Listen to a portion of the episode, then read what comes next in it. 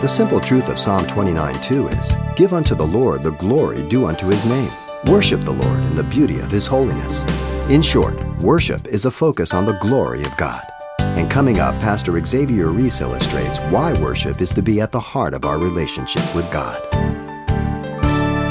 When Queen Victoria had just ascended her throne and went, as her custom was of royalty, to hear the Messiah rendered, she had been instructed by those who were expert in conduct and they knew how to conduct themselves that she must not rise as others stood in the singing of the Hallelujah chorus.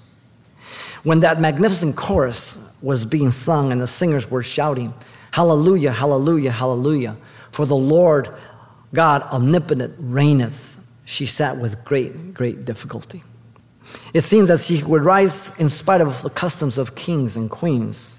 But finally, when they came to the part of the chorus, when with a shout they proclaimed him King of Kings, suddenly the young queen rose and stood with bowed head, as if she would take her crown off and cast it at his feet. You understand what I'm talking about this morning? We worship Jesus because he is God and creator.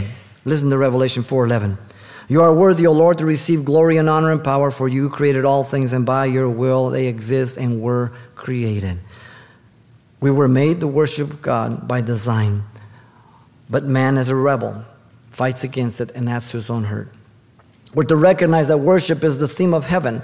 The elders are prostrated there in that text. Get used to it. If worship is the theme of heaven, that's what it should be here on earth in the church. We're to worship Jesus because he redeemed us and made us a kingdom of kings and priests. As Revelation 5 9 through 10 says that they sang that new song to him.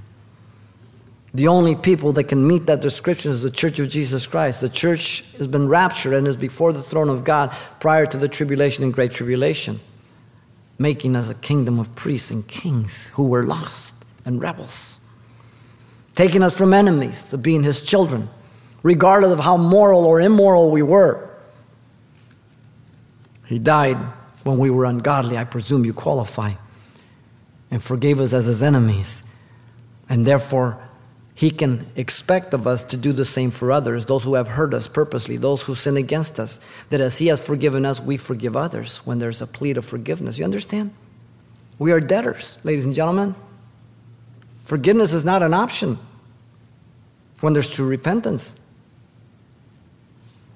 God never asked of me what He has not done Himself first, and then He enables me to do it. So I have no excuse. A Christian can only say, I will not. He can never say, I cannot. You need to reflect. You need to worship God. You need to change gears. And He will save you from your sin.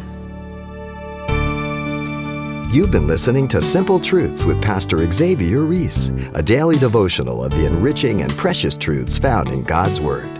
We appreciate you listening each weekday at this time, but you can hear this program again by following the radio listings link at calvarychapelpasadena.com. For more on the other ministries at Calvary Chapel Pasadena, visit our website. There you'll find information about weekly events, Pastor Xavier's messages, even online booklets in English and Spanish.